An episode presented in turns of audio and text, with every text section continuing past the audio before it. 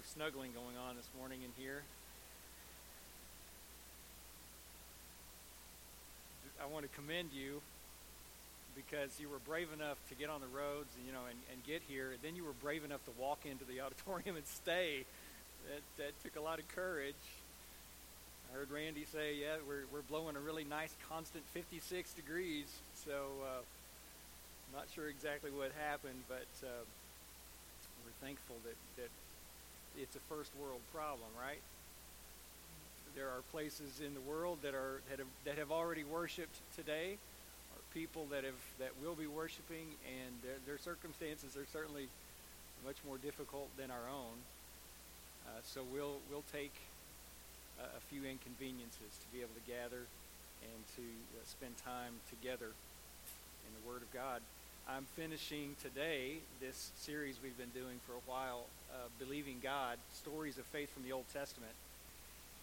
So let me just ask you when you think of the Old Testament stories, because we've gone through some, and what I've tried to do is pick maybe a few stories that wouldn't be the, the very first ones that would come to our minds.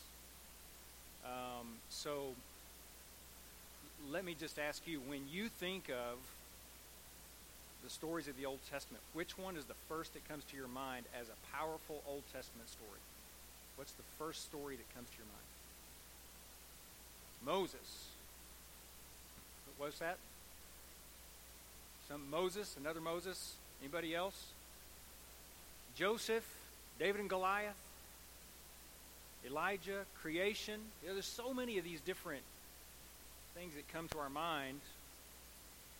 Uh, the story that would have come to the people of Israel's mind, and certainly the story that would have been the story that that the, the first century Jews, the disciples of Jesus, Jesus himself, the story that would have come to their mind was the Exodus. It would have been the, uh, the, the pinnacle of the power of God and the stories of God, not to, not to set aside the other stories from the Old Testament of, of God's work to redeem and to rescue time and time again, to provide. But the story that was the defining moment, as we'll look at at the end of our time together today, the gospel of the Old Testament is the Exodus. It's the decisive act of God on behalf of his people to rescue them, to redeem them, to give them a new identity and a new place in creation, in the world, wearing his name, living as his people, and fulfilling his purposes. It's the decisive act.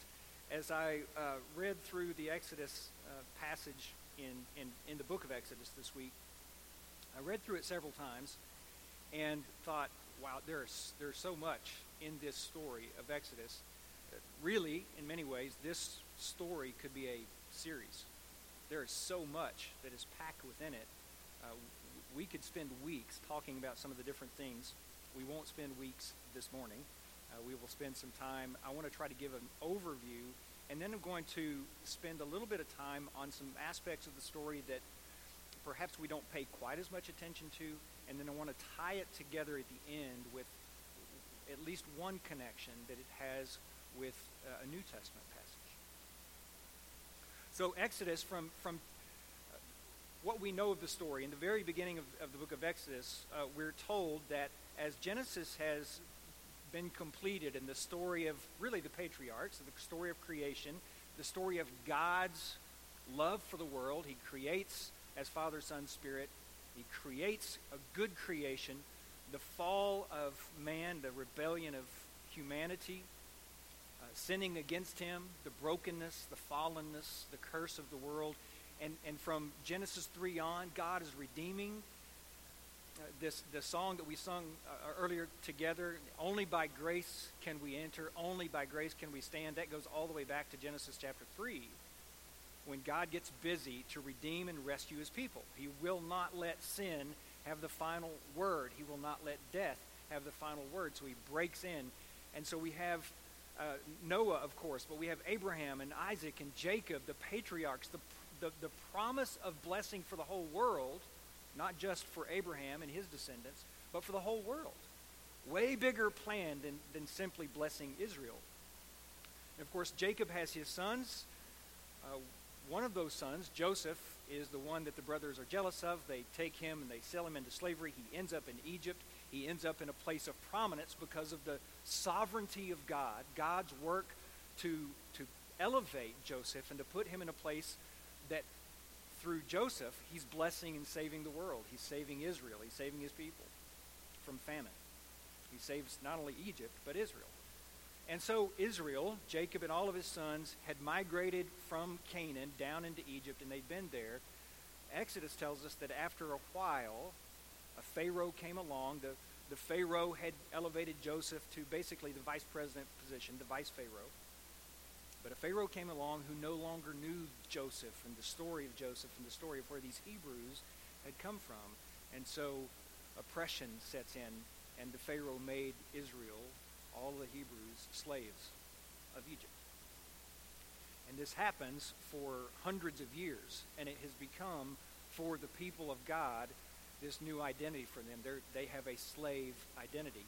They cry out to God in their misery as um, Egypt turns up the heat on their suffering and their oppression. And when they cry out, God hears. He had already been at work to save, to rescue, and to prepare a leader for them, Moses, who had been raised in Pharaoh's house, but then had been cast away in exile, run away in exile because of him defending his people. God is now bringing him back to Egypt, the very place he had been raised and the place that he had run away from, and he's brought him back to Egypt to lead the people out of Egypt. So he's going to use someone who can't really speak very well, who hasn't been in a prominent place of leadership. He's been shepherding sheep for 40 years, and now he's brought Moses back to lead the people out of Egypt. He says, I've heard their cry. Their cry has come before me, and, and it's time for me to rescue them, and I'm going to use you. So Moses comes back. Pharaoh, of course, doesn't want to let the people go. He refuses, and so the power of God then begins to be displayed through a series of plagues. The plagues that begin in chapter 7 and run through the end of chapter 10 are plagues that only affect the Egyptians, but have no effect on the Hebrews, on the people of Israel. And so God is demonstrating his love for it, his protection, and his provision and his power over Israel, while at the same time he is unleashing the, the suffering into Egypt so that Pharaoh will eventually let the people go. That's the plan of God. At the same time, every single one of the plagues is a way for, for Yahweh, the Lord, the creator of heaven and earth, the God of Israel, it's at the same time a way for Yahweh to demonstrate that he is, in fact, the Lord over all creation. So when there's blood and there's hail and there are locusts and there are frogs and there are flies and gnats and darkness, when, when all of this is taking place, God is showing Israel and Egypt that he's in charge of the whole world these gods and goddesses might have been of Egypt, might have been in charge of certain aspects of creation, so they would believe. But the Lord is demonstrating that He's in charge of all of it. Uh, he may be a foreign God to the Egyptians, but He is the God of the universe. And this God has come to let His people go. He is acting on behalf of them. Exodus chapter 11 then begins with the, the final plague, plague number 10, and that plague is the death of the firstborn. Uh, Pharaoh was considered to be a son of God in Egyptian religion. And um, any time that the firstborn children were given to Pharaoh, then they also took on this aura of being divine. And God is once again demonstrating that he's in charge. So this plague is what finally sets off Pharaoh, humbles him to the point where he says, okay, I'm going to let Israel go. So he summons Moses and tells him, I want you to leave. Just leave. And we come to Exodus chapter 12. Which is a major piece of this story, and it's the Passover in Exodus chapter 12, the Passover. God is the one who initiates this Passover. He's the one who's telling Moses, "This is how, this is how I'm going to do this." But he's calling on the participation of the people. This is not just some kind of passive thing that the people are just going to just be whisked away by angels up out of Egypt and into this new land. They're going to have to participate in the work of God and in the action of God by faith. And the faith is beginning here with this Passover. So the firstborn uh, will be spared for Israel. Whereas the death of the firstborn is going to come on Egypt and all other people around them, God is going to spare the firstborn sons and animals of Israel. And this is how he's going to do it. I want you to take a lamb, a one year old lamb. I want you to take it on day 10, and I want you to put it in your home, and I want you to keep it for four days. On the 14th day, I want you to sacrifice this lamb. I want you to slaughter the lamb, and you're going to take the blood of the lamb, and you're going to take the blood and put it on the door frame and the side posts of your doors. And so when we go to uh, Exodus chapter 12, starting in verse 12, on that same night I will pass through Egypt and strike down every firstborn of both people and animals, and I will bring judgment on all the gods of Egypt. The judgment isn't just on Pharaoh, the judgment is on the gods of Egypt. This is a cosmic display of the power of God. Not just for Pharaoh, not just for his followers. This is a cosmic display. God is in charge of all of it. And the gods of Egypt are on trial, not just Pharaoh himself and the uh, oppressive military. He says, Then I am Yahweh, I am the Lord. The blood will be a sign for you. The blood will be a sign for you on the houses where you are. And when I see the blood, I will pass over you. No destructive plague will touch you when I strike Egypt. This phrase, the, the blood will be a sign for you. So the blood of this slaughtered lamb, this lamb that they're caring for for several days before they slaughter it, is, is not some kind of meat offering to an insatiable appetite of this divine being who's far and distant from the people. This blood is a sign it's a way for them to remember. And what do signs do? Signs point beyond themselves.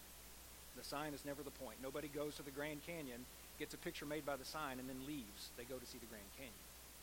The sign tells us something else beyond itself. And so the blood here is a sign that's pointing to something else. It's pointing them to God. It's pointing them to the provision. There's been a substitute. So their firstborn is not going to be taken by God. And here's a lamb that is slaughtered, the blood of which now becomes a rescuing symbol and sign for the people. It's no accident, of course, that blood is what God chooses because it's blood that has the life. And so this is, this is something that is talked about throughout the Old Testament, even to, into the New Testament. The book of Hebrews even will reiterate this later on, but the blood is where the life is. And so God is seeing this, and he says, When I see the blood, I will pass over you. So it's, of course, called Passover.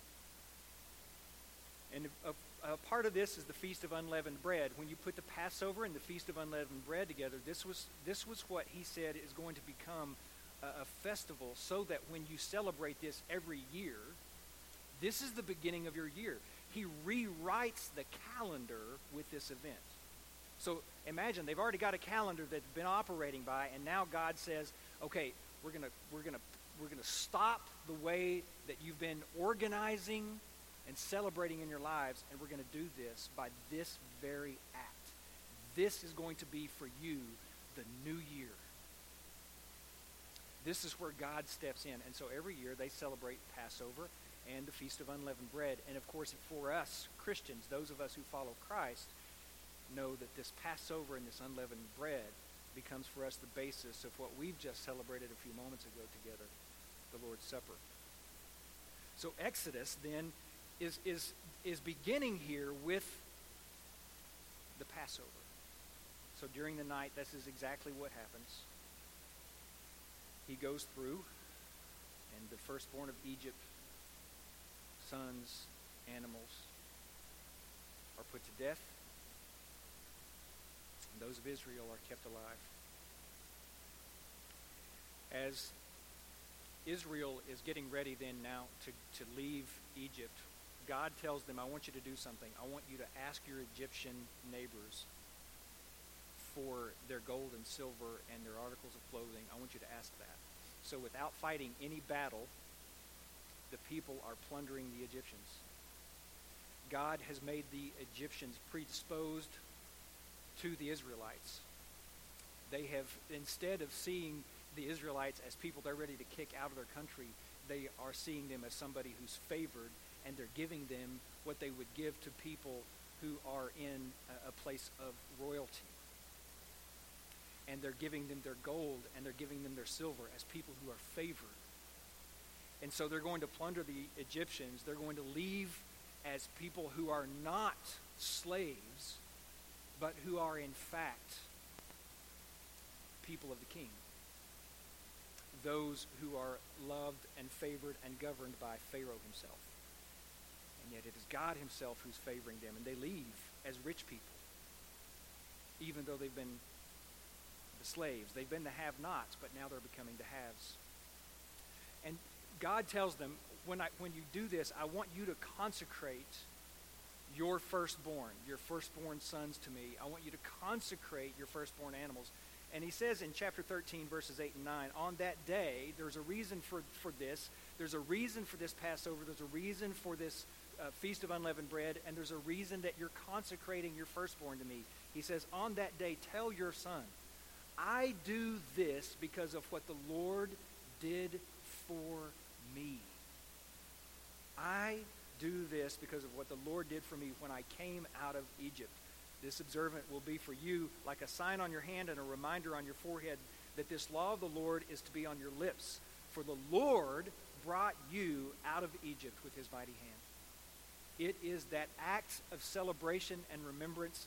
And, and even today, this is the basis for us of, of our celebrations around a table, our celebrations at, at Christmas, our celebrations at Easter, our celebrations Sunday after Sunday, our celebrations when we sing songs together, I do this because of what the Lord did for me.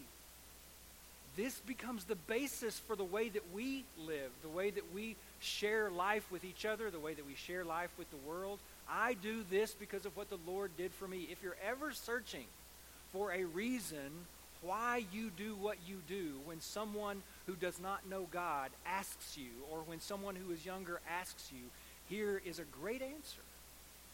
I do this because of what the Lord did for me. Why do you have a homeless shelter? We do this because of what the Lord has done for us. Why do you, why do you keep your, yourself in, in calm, in a place of peace? How are you happy when all around you is in your life is, is going so badly, when you get a bad report from the doctor, when, when you lose your job or you get demoted or your finances change or something something happens you have an accident and you have an illness and all this stuff how do you stay peaceful? I'm able to do this because of what the lord did for me. This becomes the basis for the people of israel. And so god has them ready to cross and at the end of chapter 13 this is exactly what they're doing. And, and one of the things about this story that i think is, is, is oftentimes one of those things we just kind of read past is that at the end of the chapter, God says, I'm not going to take them the easy way, the north through uh, Philistine, the Philistines. Because if they get there, they may get discouraged. They may see the enemies, and then they may lose heart. So I'm going to take them around a different way. Now, it's the long way, it's the inconvenient way. But I think it's powerful to see that God is being prudent, he's being wise, he's being loving, he's being thoughtful. He's actually doing them a favor by taking them the long way. And what he'll do is, I'm going to lead you by cloud, the pillar of cloud during the day, pillar of fire at night. I'll never leave you. I'm going to stay right in front of you. You will always know exactly where to go. And I'm going to lead you the long way so that you won't lose heart. It's difficult enough to leave behind the only life you've ever known. All you've known is slavery. It's difficult enough to leave behind the life, the only life you've ever known, this life of slavery, the life of bondage, to become a free people. That's tough. Yahweh wants to give them every opportunity to live powerfully in their new life. He's so gracious. He's just gracious like that. I don't want you to lose heart along the way, so I'm going to take you this way, and I'll be in front of you the, the entire time. But eventually, the, the Egyptians regret letting the people go, and they set out in hot pursuit eh, with, with a drove of chariots, 600 of them, horses. They've got the best, and then to throw it in, the rest of the army's coming in behind the chariots. And when the people who have gone now to the Red Sea look behind them and they hear the rumble of the chariots, they begin to cry out. And in chapter 14, verses 10 to 12, it says that as Pharaoh approached, the Israelites looked up, and there were the Egyptians marching after them. They were terrified and they cried out to the Lord, the very same kind of expression that you get earlier in the book of Exodus when they're, then they're being oppressed and they're suffering, and they cry out to the Lord. And they cry out to the Lord, and then they said to Moses, Was it because there were no graves in Egypt that you brought us to the desert to die? What have you done to us by bringing us out of Egypt? Didn't we say to you in Egypt, Leave us alone, let us serve the Egyptians? It would have been better for us to serve the Egyptians than to die in the desert. Quickly we forget. Okay, so from this little speech, what's missing? What's missing from this speech? What's missing when they cry out like this? It says they cried out to the Lord, but who are they talking to? They're talking to Moses crying out to the Lord, Ah, what have you done to us? They turn away from the Lord and they turn to Moses and they begin to cry out to Moses. And they don't address Yahweh at all. They just address Moses.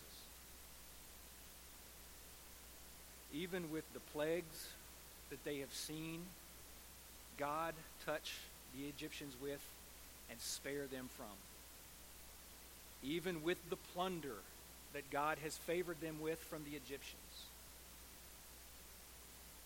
They're afraid and they cry out and they wonder, what are we going to do now? They begin to look back on Egypt in a way that over glamorizes Egypt. Wouldn't it have been better for us to stay there? Oh, and they're not done with this yet. They're going to be doing this even more so as they travel through the wilderness for a little while. Oh, we remember those those days back in Egypt when we had plenty of good food. Oh boy, if we just had some meat. Back in Egypt we had fish. Back in Egypt we could eat leeks and onions and garlic. Oh, it was good. You know, breast stunk all the time, but they were over glamorizing what they had experienced in Egypt. This is what we do we, when we're in the middle of the mess, in the middle of the oppression, in the middle of the suffering, we cry out to God, then we look more at our circumstances than we do to God Himself. So we cry out, we look at other people, we blame, we go, ah, what's going on here? And instead of turning ourselves to the Lord, to the one who has already been at work to deliver us from how many things? He's already done so many things to set us free, and yet in this moment we just turn and we do the same things. There is a longing for freedom. There's a crying out for victory. But when the difficulty and the dis- discomfort comes and the fear sets in, we might find ourselves wishing we'd never thought about leaving the old life. That's what happens to us sometimes. Um, the time that I, I spend in Celebrate Recovery, not only for myself, but with others in community, it's one of the big things that we face when, we're, when we are looking at the way that life has been and we're looking at the difficulty, we're looking at addictions and habits, we're looking at all these kinds of behaviors that have just pulled us down and pulled other people down, our family, friends, and we look at those things and we go, oh, I want to get out of this so much. And, and oftentimes what can happen is even a husband and a wife can be in a really difficult place for a long time. Let's just say that, that the husband has been uh, abusing alcohol for years. And, and the wife has been calling out to God and praying to the Lord, please deliver my husband, please deliver us, please deliver our children, please deliver my husband from this addiction, and calling out for year after year after year after year. And then the Exodus begins. And there's a step towards a different kind of life, a new life, a life of freedom, and it is difficult. It is so hard that when the, the initial steps are taken to go and to move into freedom and away from addiction, that sometimes that same spouse who's called out for 10 years or more, five years, five months, and has called out to God gets mad, gets angry, and turns to the husband in this example and says, What do you think you're doing? You think you could just all of a sudden start changing? And, and there's something deep inside that says, Wait a minute, I've got life figured out like this. I've figured out how to do the drama. I have figured out how to do the dysfunction. And now I don't know what life is going to be like in the dysfunction. Now you're wanting to confess and you're wanting to get real and you're wanting to be authentic and you're wanting to change some things, but I don't know what I'm going to do if I have to change things. I've been, I have figured out how to do this mess and to work through this suffering. I'm not sure if I really want to do this. And on the other hand, the alcoholic husband in this case might look back and go, I, I tell you what, it was, life was a lot easier. I hated being in that spot, but it sure is easier than dealing with this. It's, it's more di- it's, it's easier for me to go back. I mean, that was my habit. I can go back to that, whatever that habit might be. And we can find ourselves in the very same spot, looking at the difficulty, looking at the discomfort, and going, maybe I should just go back. Maybe it'd just be easier. Yeah, I might die, but it, it'd be a lot easier for me just to go back into the life I've always known, or for the life that I've known for the last 10 or 20 years. It'd be easier for me to just go back there and stay there than to have to do the day to day surrender and submission to the Holy Spirit of God and to truth that's harder. The conversations towards function and away from dysfunction, that's a lot harder. I think you understand what I'm talking about, don't you? We, we've got our own issues, our own messes, and sometimes we can get so settled in Egypt that as God begins to help break us free from whatever that is, the bitterness that we've protected like Gollum protected that precious ring in the Lord of the Rings. We just we call it our precious, and we oh that bitterness. I don't want it, but I've learned how to I've learned how to hang on to it. Uh, the the anger, the substance, the habits, whatever they are, and it's difficult.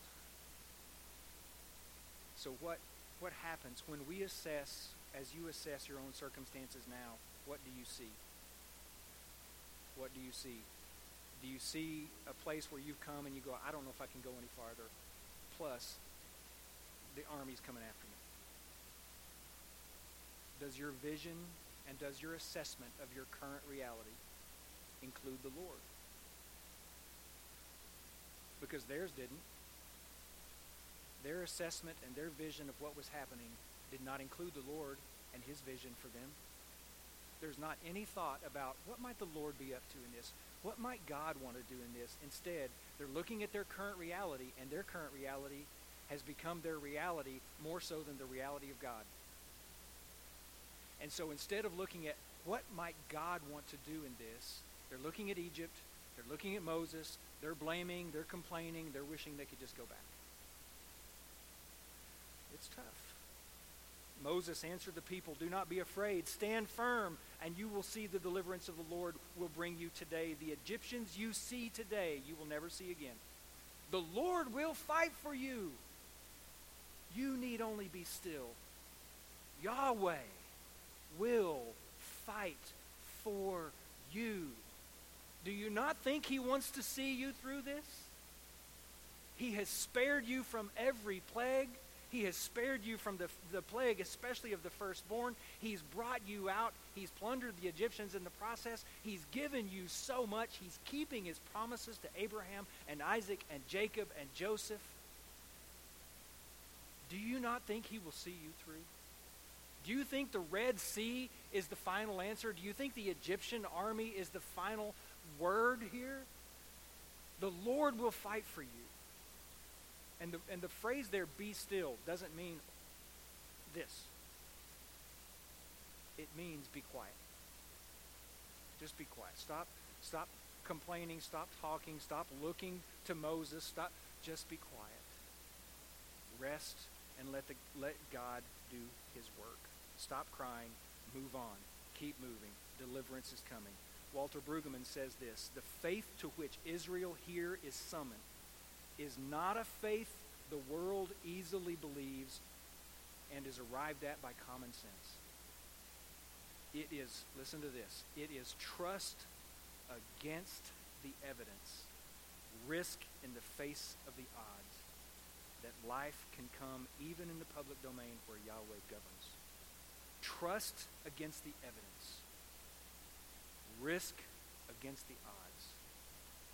That's what they're being called to. They are facing a moment where it does not look like it is possible for them to move forward, and if they try to go back, they're going to get annihilated. It looks as if, because the Egyptians don't seem to be anymore, they're so angry that they don't seem to be coming to take the people back to Egypt. They seem to be coming to just annihilate. This is a destruction mission. And it's going to take faith against the evidence and risk in the face of the odds to let God do his work in his time, in his way.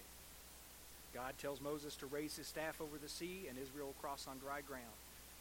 And so the angel of the Lord keeps the Egyptian army away from Israel all through the night. And during the night, the, the sea is parted somehow, somehow, through this miraculous God. He's not only parting the sea, but you know what? If he can part the sea, he can take care of the mud. And he can make them go across on dry ground so that they're not getting bogged down. God takes care of the details as he rescues. In 1429, it says the Israelites went through the sea on dry ground with a wall of water on their right and on their left. That day, the Lord saved Israel from the hands of the Egyptians, and Israel saw the Egyptians lying dead on the shore. Why? Well, when the Egyptians tried to go through on the same path, God swallowed them up with the sea. And when the Israelites saw the mighty hand of the Lord displayed against the Egyptians, the people feared the Lord and put their trust in him and in Moses, his servant. In the song of praise that follows in chapter 15, the people of Israel, led by Moses in this great worship, call Yahweh their mighty warrior. How often do you think of your God, of your Yahweh, of your Lord as a mighty warrior, a warrior God who fights for you in the midst of your battle, who is the one leading you who not only desires to lead you out, but has the power to carry it through? How many times do you think of him as your warrior God. As I said in the beginning, the Exodus is the gospel event of the Old Testament. It is about what God has done. Who's the hero of this story? It's not Moses and his stick. It's not the people. It's not Aaron who spoke for Moses. It's certainly not the people who are complaining and crying, going, boy, I should have gone back to Egypt. The hero of this story is God. It is about what God has done. It is about God's faithfulness to the promises he's made. It's about God's plan. It's about God's love. It's about God's provision. It's about God's power. And it's about God's glory. This is what he said at the beginning. I'm going to do this so that all of Egypt, not just Israel, so all of Egypt will see that I am the Lord. So that Pharaoh will see that I am the Lord.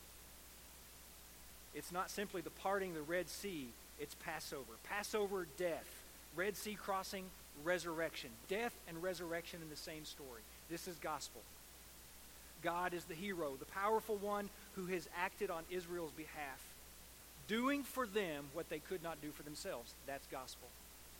And see, that's gospel. That's what God has always done. Every single, every single example that we have, every story of faith that we have, it is God who is proactive. God is the initiator. God is the hero. God is doing for them, doing for us what we could not do for ourselves. God has busted them out of prison, ransacked the enemy, stolen away what the enemy wanted to keep for themselves.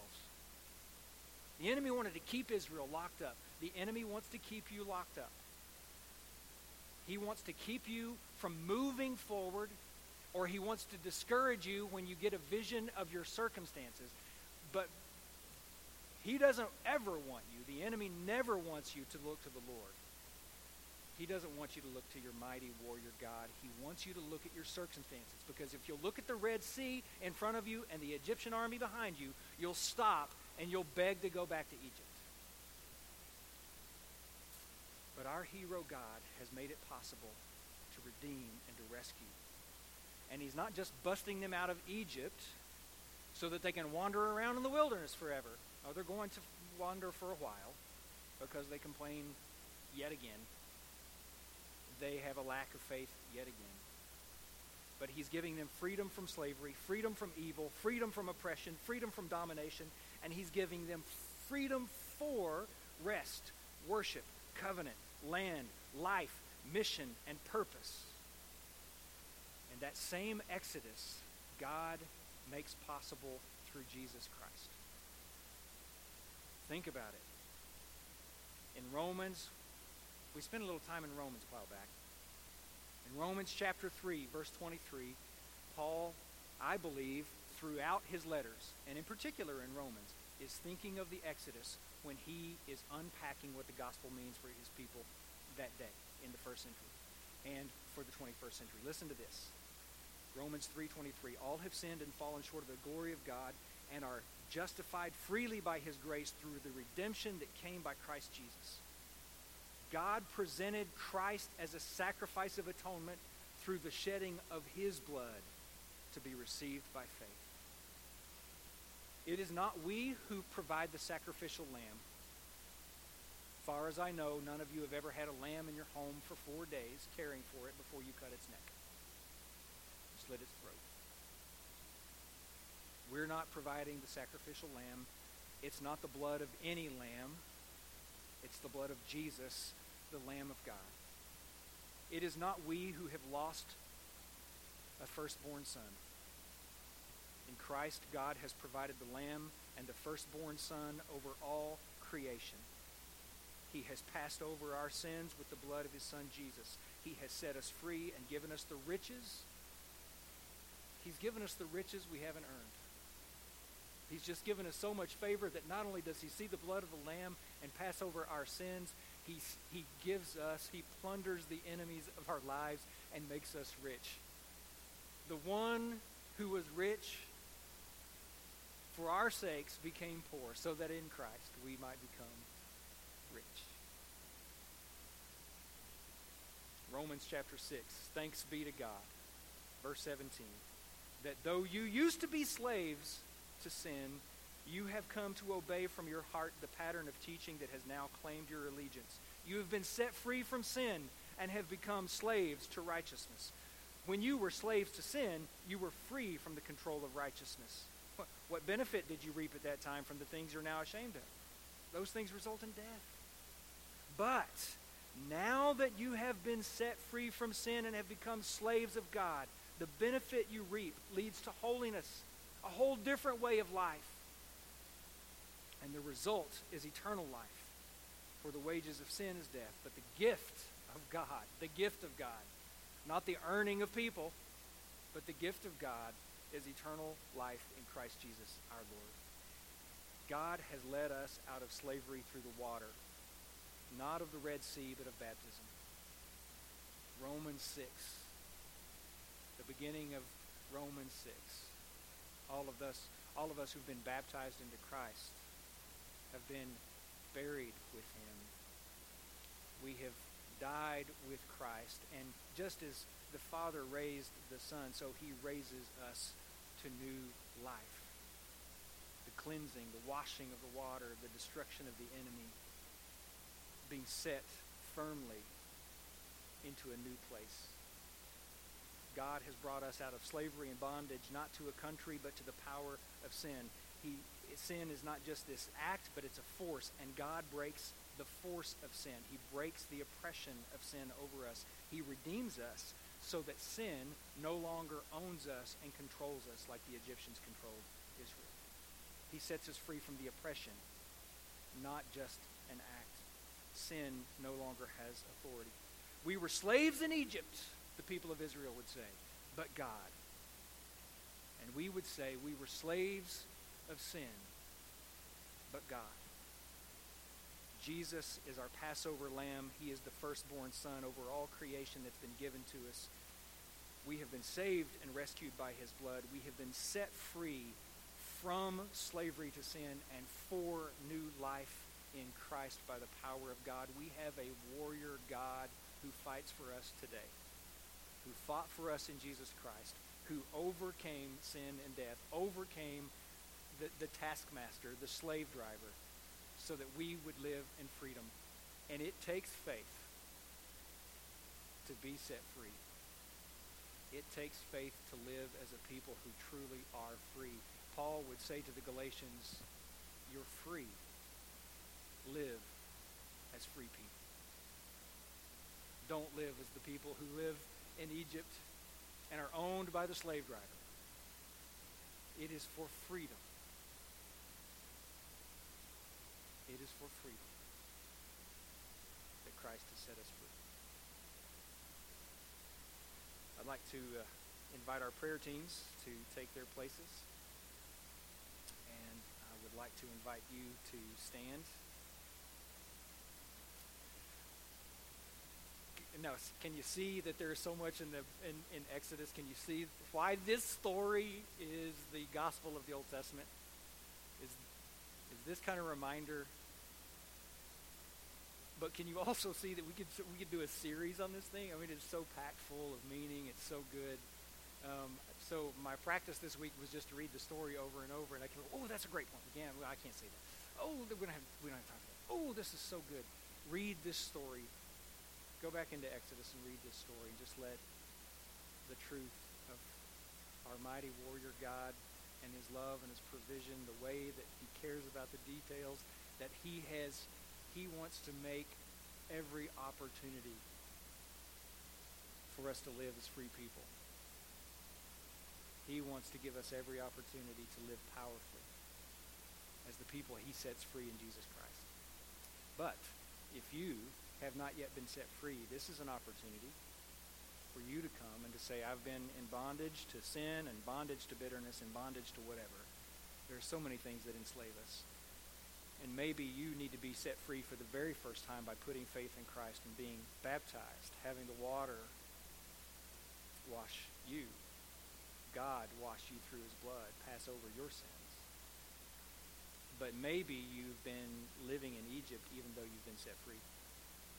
Then you've gone back and you need to say, oh, okay, up to now, I've been in Egypt, but from now on, I'm going to live as a free person.